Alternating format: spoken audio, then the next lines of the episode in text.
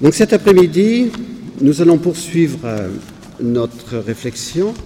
nous sommes partis hier de Donum Vitae, et comme euh, je vous l'ai dit au début de, de, la session, nous, nous voulions vous faire découvrir une réalité très large, très vaste, pas simplement le moment de la transmission de la vie, mais faire découvrir ce qu'est don, ce qu'est le plan de Dieu sur la vie, sur l'être humain. Et donc cet après-midi, c'est surtout sur la dignité de la personne humaine que nous allons euh, approfondir la question. Alors donc hier, ce matin, nous avons parlé tout enfant peut-il être appelé don de Dieu? Je pense que les témoignages que nous avons entendus nous nous, nous, ont montré que tout enfant peut être appelé don de Dieu. Je voudrais remercier tous les intervenants. C'est sûr que notre session est très riche et qu'elle n'est pas encore finie. Et donc maintenant, nous allons essayer de parler de la dignité de la personne. Je ne veux pas faire une paraphrase du texte limpide et rigoureux qui a été donné par le cardinal Levada et dont vous avez la, la copie. Ce texte a été donné bien évidemment avec l'approbation de Benoît XVI. Vous trouverez également dans le livret blanc, pages 42 à 48, un important résumé sur l'enseignement de l'Église sur ce sujet de la dignité de la personne. Ce texte vous aidera pour votre formation et votre action au service de l'évangélisation et du respect de la vie humaine. En 1997, à l'occasion du dixième anniversaire de Donum Vitae, Jean-Paul II disait il s'agit avant tout de réaffirmer que l'être humain doit être respecté comme une personne dès sa conception. C'est pourquoi, à partir de ce moment, on doit lui reconnaître les droits de la personne humaine, parmi lesquels figure avant tout le droit inviolable de chaque être humain innocent à la vie. Jean-Paul II avait dit sa souffrance tout en laissant entrevoir son espérance. Comment ne pas rappeler que notre époque est malheureusement le témoin d'un massacre sans précédent et presque inimaginable d'êtres humains innocents auxquels de nombreux États donnent l'aval de la loi? Combien de fois la voix de l'Église s'est élevée en vain en défense de ces êtres humains? Et combien de fois, malheureusement, d'autres voix ont présenté comme un droit et un signe de civilisation, ce qui est au contraire un crime aberrant envers le plus fragile des êtres humains. Mais l'heure est venue d'accomplir un pas décisif pour la civilisation et le bien-être authentique des peuples, le pas nécessaire pour revendiquer la pleine dignité et le droit à la vie de chaque être humain dès son premier instant et durant toute la phase prénatale. Et donc, Jean-Paul II parlait d'un chemin à entreprendre qui serait le début d'une nouvelle étape de civilisation pour l'humanité future, l'humanité du troisième millénaire. La dignité de toute personne humaine vient du fait qu'elle a été créée à l'image et à la ressemblance de Dieu. Il n'est pas nécessaire d'insister puisque déjà euh, Pierre-Olivier, Guy, euh, le professeur tout à l'heure, euh, nous, ont donné justement leur témoignage. L'Église se fonde sur la révélation de la Genèse. Dieu dit, faisons l'homme à notre image et à notre ressemblance. Et c'est cette, cette révélation qui fonde la dignité de l'être humain. Le Concile Vatican II répond à cette question. Qu'est-ce que l'homme? L'homme a été créé à l'image de Dieu, il est capable de connaître et d'aimer son Créateur, il est constitué Seigneur de toutes les créatures terrestres pour les dominer et pour s'en servir en glorifiant Dieu. Quelle est la constitution ontologique de la personne humaine? L'Écriture sainte révèle la complexité de l'être humain. Donc vous retrouverez cela dans, dans, les pages que je vous ai indiquées euh, du dossier blanc. Elle parle de son âme. Il est faux de dire que l'âme vient uniquement de la tradition grecque. L'âme est omniprésente dans la révélation de l'Ancien Testament. L'Écriture parle aussi de l'esprit, du cœur, du corps, de la chair et de la personne. On peut dire que dans l'Ancien Testament, on va parler de l'âme, de l'esprit et du corps. On va parler d'une trilogie. Jean-Paul II disait La personne comprenant son corps est entièrement confiée à elle-même et c'est dans l'unité de l'âme et du corps qu'elle est le sujet de ses actes moraux. L'Écriture nous enseigne aussi le corps sera spiritualisé avec la résurrection. Et l'Écriture nous dit, Matthieu 22, 30, Dans le royaume, on ne se mariera pas, car on sera tous comme les anges. La personne humaine est donc créée pour participer à la communion des personnes divines avec tous les anges et les saints. Cette communion sera réalisée en plénitude lorsque le corps ressuscité sera spiritualisé. La dignité de l'homme est révélée dans le Christ. Il est l'image parfaite de Dieu. Le Concile Vatican II, reprenant le riche enseignement des Pères, disait Le mystère de l'homme s'éclaire dans le mystère du Verbe incarné. Le nouvel Adam, le Christ, dans la révélation même du mystère du Père et de son amour, manifeste pleinement l'homme à lui-même et lui découvre la sublimité de sa vocation. Image du Dieu invisible, il est l'homme parfait qui a restauré dans la descendance d'Adam la ressemblance divine altérée par le premier péché. Parce qu'en lui, la nature humaine a été assumée, non absorbée, par le fait même, cette nature a été élevée en nous aussi à une dignité sans égale, car par son incarnation, le Fils de Dieu s'est en quelque sorte uni lui-même à tout homme, il a aimé avec un cœur d'homme.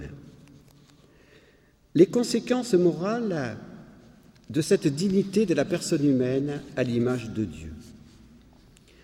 Vous trouverez dans le livret blanc, pages 36 à 38, les grands devoirs de tout homme face à la dignité de la personne humaine.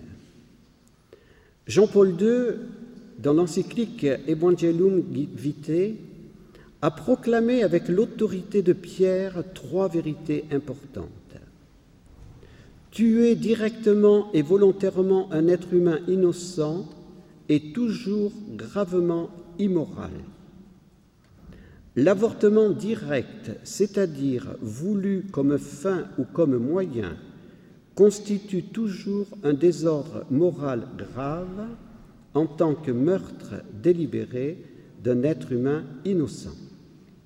Donc samedi, hier, la congrégation de la doctrine de la foi a repréciser au sujet de l'affaire du Brésil, repréciser les choses en rappelant ce que Jean-Paul II avait dit au sujet de l'avortement direct.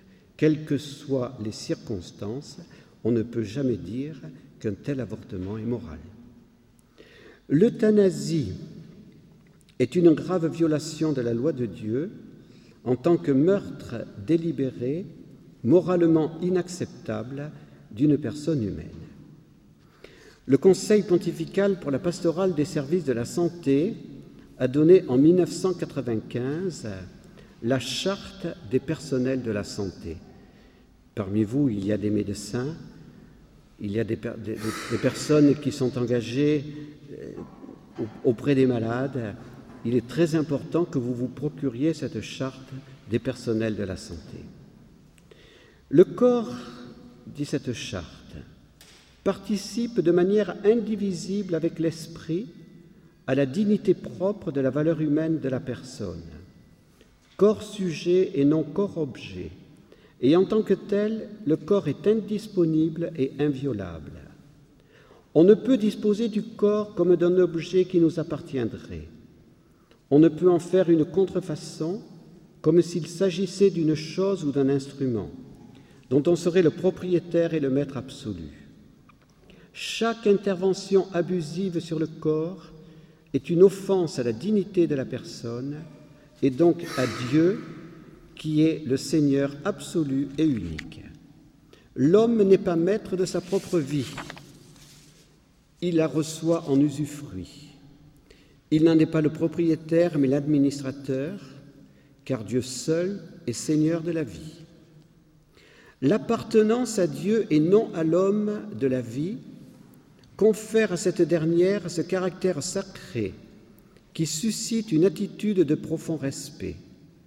Elle est indisponible et intangible parce que sacrée. Elle est sacrée par nature et toute intelligence droite est capable de le reconnaître, même en faisant abstraction de toute croyance religieuse. La seigneurie divine sur la vie est le fondement et la garantie du droit à la vie, droit qui n'est pas pour autant un pouvoir sur la vie, c'est plutôt le droit de vivre en toute dignité humaine, avec la garantie et la protection de ce bien fondamental, originel et inaliénable, lequel est le fondement de la condition de tout autre bien droit de la personne. En conclusion, aucun être humain ne peut disposer de sa vie car il n'a pas de pouvoir sur elle mais il a seulement le droit de vivre en toute dignité humaine. Le professionnel de la santé n'a aucun droit pouvoir sur la vie de ses patients, mais il est au service de la vie humaine dont il doit prendre soin. Le professionnel de la santé se porte garant du droit à la vie de son patient. Seul l'amour du prochain peut garantir le respect de la dignité de toute personne. Benoît XVI disait aux membres de l'Académie pontificale des sciences sociales le 1er mai 2007 Seul l'amour du prochain peut développer en nous la justice au service de la vie et de la promotion de la dignité de l'homme. Seul l'amour au sein de la famille fondé par un homme et une femme créés à l'image de Dieu, peut assurer cette solidarité entre générations qui transmet amour et justice aux générations futures. Seule la charité peut nous pousser à mettre une fois encore la personne au centre de la vie dans la société et au centre d'un monde globalisé gouverné par la justice. Et Benoît XVI faisait également observer Tant que les êtres humains ne seront pas considérés comme des personnes, hommes et femmes créés à l'image de Dieu, dotés d'une dignité inviolable, il sera très difficile d'obtenir une pleine justice dans le monde. Je conclus par ce développement sur la dignité dans la soi-disant indignité du grand malade ou de l'handicapé. Le 21 février de cette année, Benoît XVI disait aux membres de l'Académie pontificale pour la vie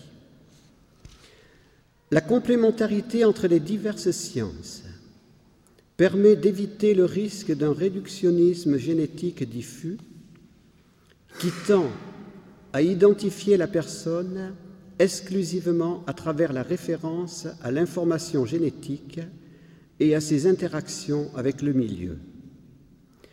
Il est nécessaire de répéter que l'homme sera toujours plus grand que tout ce qui forme son corps. En effet, il porte en lui la force de sa pensée qui tend toujours vers la vérité sur soi et sur le monde. On repense ainsi aux paroles chargées de signification du grand penseur qui fut également un scientifique émérite, Blaise Pascal. L'homme n'est qu'un roseau, le plus faible de la nature, mais c'est un roseau pensant. Il ne faut pas que l'univers entier s'arme pour l'écraser. Une vapeur, une goutte d'eau suffit pour le tuer. Mais quand l'univers entier l'écraserait, l'homme serait encore plus noble que celui qui le tue, puisqu'il sait qu'il meurt. Et l'avantage que l'univers a sur lui, l'univers n'en sait rien. Et je continue la citation de Benoît XVI. Chaque être humain est donc beaucoup plus qu'une simple combinaison d'informations génétiques qui lui sont transmises par les parents. La génération d'hommes ne pourra jamais être réduite à une simple reproduction d'un nouvel, nouvel, individu de l'espèce humaine, comme c'est le cas avec n'importe quel animal. Chaque apparition d'une personne dans le monde est toujours une nouvelle création. C'est ce que rappelle avec une profonde sagesse la parole du psaume C'est toi qui m'as formé les reins, qui m'as tissé au ventre de ma mère. Mes os n'étaient point cachés de toi quand je fus façonné dans le secret. Si l'on veut entrer dans le mystère de la vie humaine, il est donc nécessaire qu'aucune science ne s'isole en prétendant avoir le dernier mot. Donc Luc pense comme Benoît XVI. On reconnaît le même Esprit Saint. Benoît XVI a ensuite parlé des risques de l'eugénisme, une pratique qui n'est pas nouvelle, et qui a vu par, le passé l'apparition de formes inouïes de véritables discriminations et violences. La désapprobation de l'eugénisme utilisé avec la violence par un régime d'État ou encore fruit de la haine envers une race ou une population est tellement enracinée dans les consciences qu'elle a trouvé une expression officielle dans la Déclaration universelle des droits de l'homme. En dépit de cela, apparaissent encore de nos jours des manifestations préoccupantes de cette pratique odieuse qui se présente sous des aspects divers. Certes, on ne repropose pas des idéologies eugénistes et raciales qui par le passé ont humilié l'homme et provoqué d'immenses souffrances, mais une nouvelle mentalité s'insinue qui tend à justifier une considération différente de la vie et de la dignité personnelle fondée sur son propre désir et sur le droit individuel. On tend donc à privilégier les capacités opératives, l'efficacité, la perfection et la beauté physique au détriment d'autres dimensions de l'existence considérées comme non dignes. C'est ainsi qu'est affaibli le respect qui est dû à chaque être humain, même en présence d'un défaut dans son développement ou d'une maladie génétique qui pourra se manifester au cours de sa vie, et que sont pénalisés dès leur conception les enfants dont la vie est jugée comme n'étant pas digne d'être vécue. Le pape continue. Il est nécessaire de répéter que toute discrimination exercée par n'importe quel pouvoir à l'égard de personnes, de peuples ou d'ethnies, sur la base de différences pouvant être ramenées à des facteurs génétiques présumés ou réels, est un attentat contre l'humanité tout entière. Ce qui doit être répété avec force est l'égale dignité de tout être humain, en vertu du fait même d'être venu au monde. le développement biologique, psychologique, culturel ou l'état de santé ne doivent jamais devenir un élément discriminant. Il est au contraire nécessaire de considérer, de consolider la culture de l'accueil et de l'amour qui témoigne de façon concrète de la solidarité à l'égard de ceux qui souffrent, en abattant les barrières que la société élève souvent en discriminant ceux qui sont porteurs de handicap et atteints de pathologies ou pire, en allant jusqu'à la sélection et au refus de la vie au nom d'un idéal abstrait de santé et de perfection physique. Si l'homme est réduit à un objet de manipulation expérimentale dès les premiers stades de son développement, cela signifie que les biotechnologies médicales s'inclinent devant la volonté du plus fort. La confiance dans la science ne peut faire oublier le primat de l'éthique lorsque c'est la vie humaine qui est en jeu. Ces paroles fortes de Benoît XVI confirment ce que nous disions en conclusion de l'homélie. Ce grand pape est bien le digne successeur de cet autre grand pape qu'a été Jean-Paul II. Nous ne pouvons que rendre grâce à Dieu d'avoir donné à l'Église et au monde de tels papes qui ont le courage de la vérité et qui ne reculent devant aucune dictature. À leur suite, sachons fermement, fidèlement et dans la vérité de l'amour, témoigner de la dignité objective de tout être humain, créé à l'image et à la ressemblance de Dieu. Cette dignité, disait un théologien au cours du dernier congrès de l'Académie pontificale pour la vie, est révélée dans la soi-disant indignité de l'handicapé et du grand malade. Jean-Paul II a été un grand pape lorsqu'il était en bonne santé. Il a été un très grand pape lorsque très diminué par la maladie de Parkinson, comme à Lourdes, devant les caméras qui retransmettaient dans le monde entier les images, il n'arrivait pas à lire ses textes et qu'il était perdu au moment de la consécration de la messe de l'Assomption. Des voix à l'intérieur de l'Église avaient demandé sa démission. Jean-Paul II, très probablement humilié et très peiné, avait répondu Jésus n'est pas descendu de la croix. Par son courage, il a révélé la, dignité de tout être humain, même lorsqu'il est grandement diminué ou handicapé. Ne nous laissons pas égarer par les mots.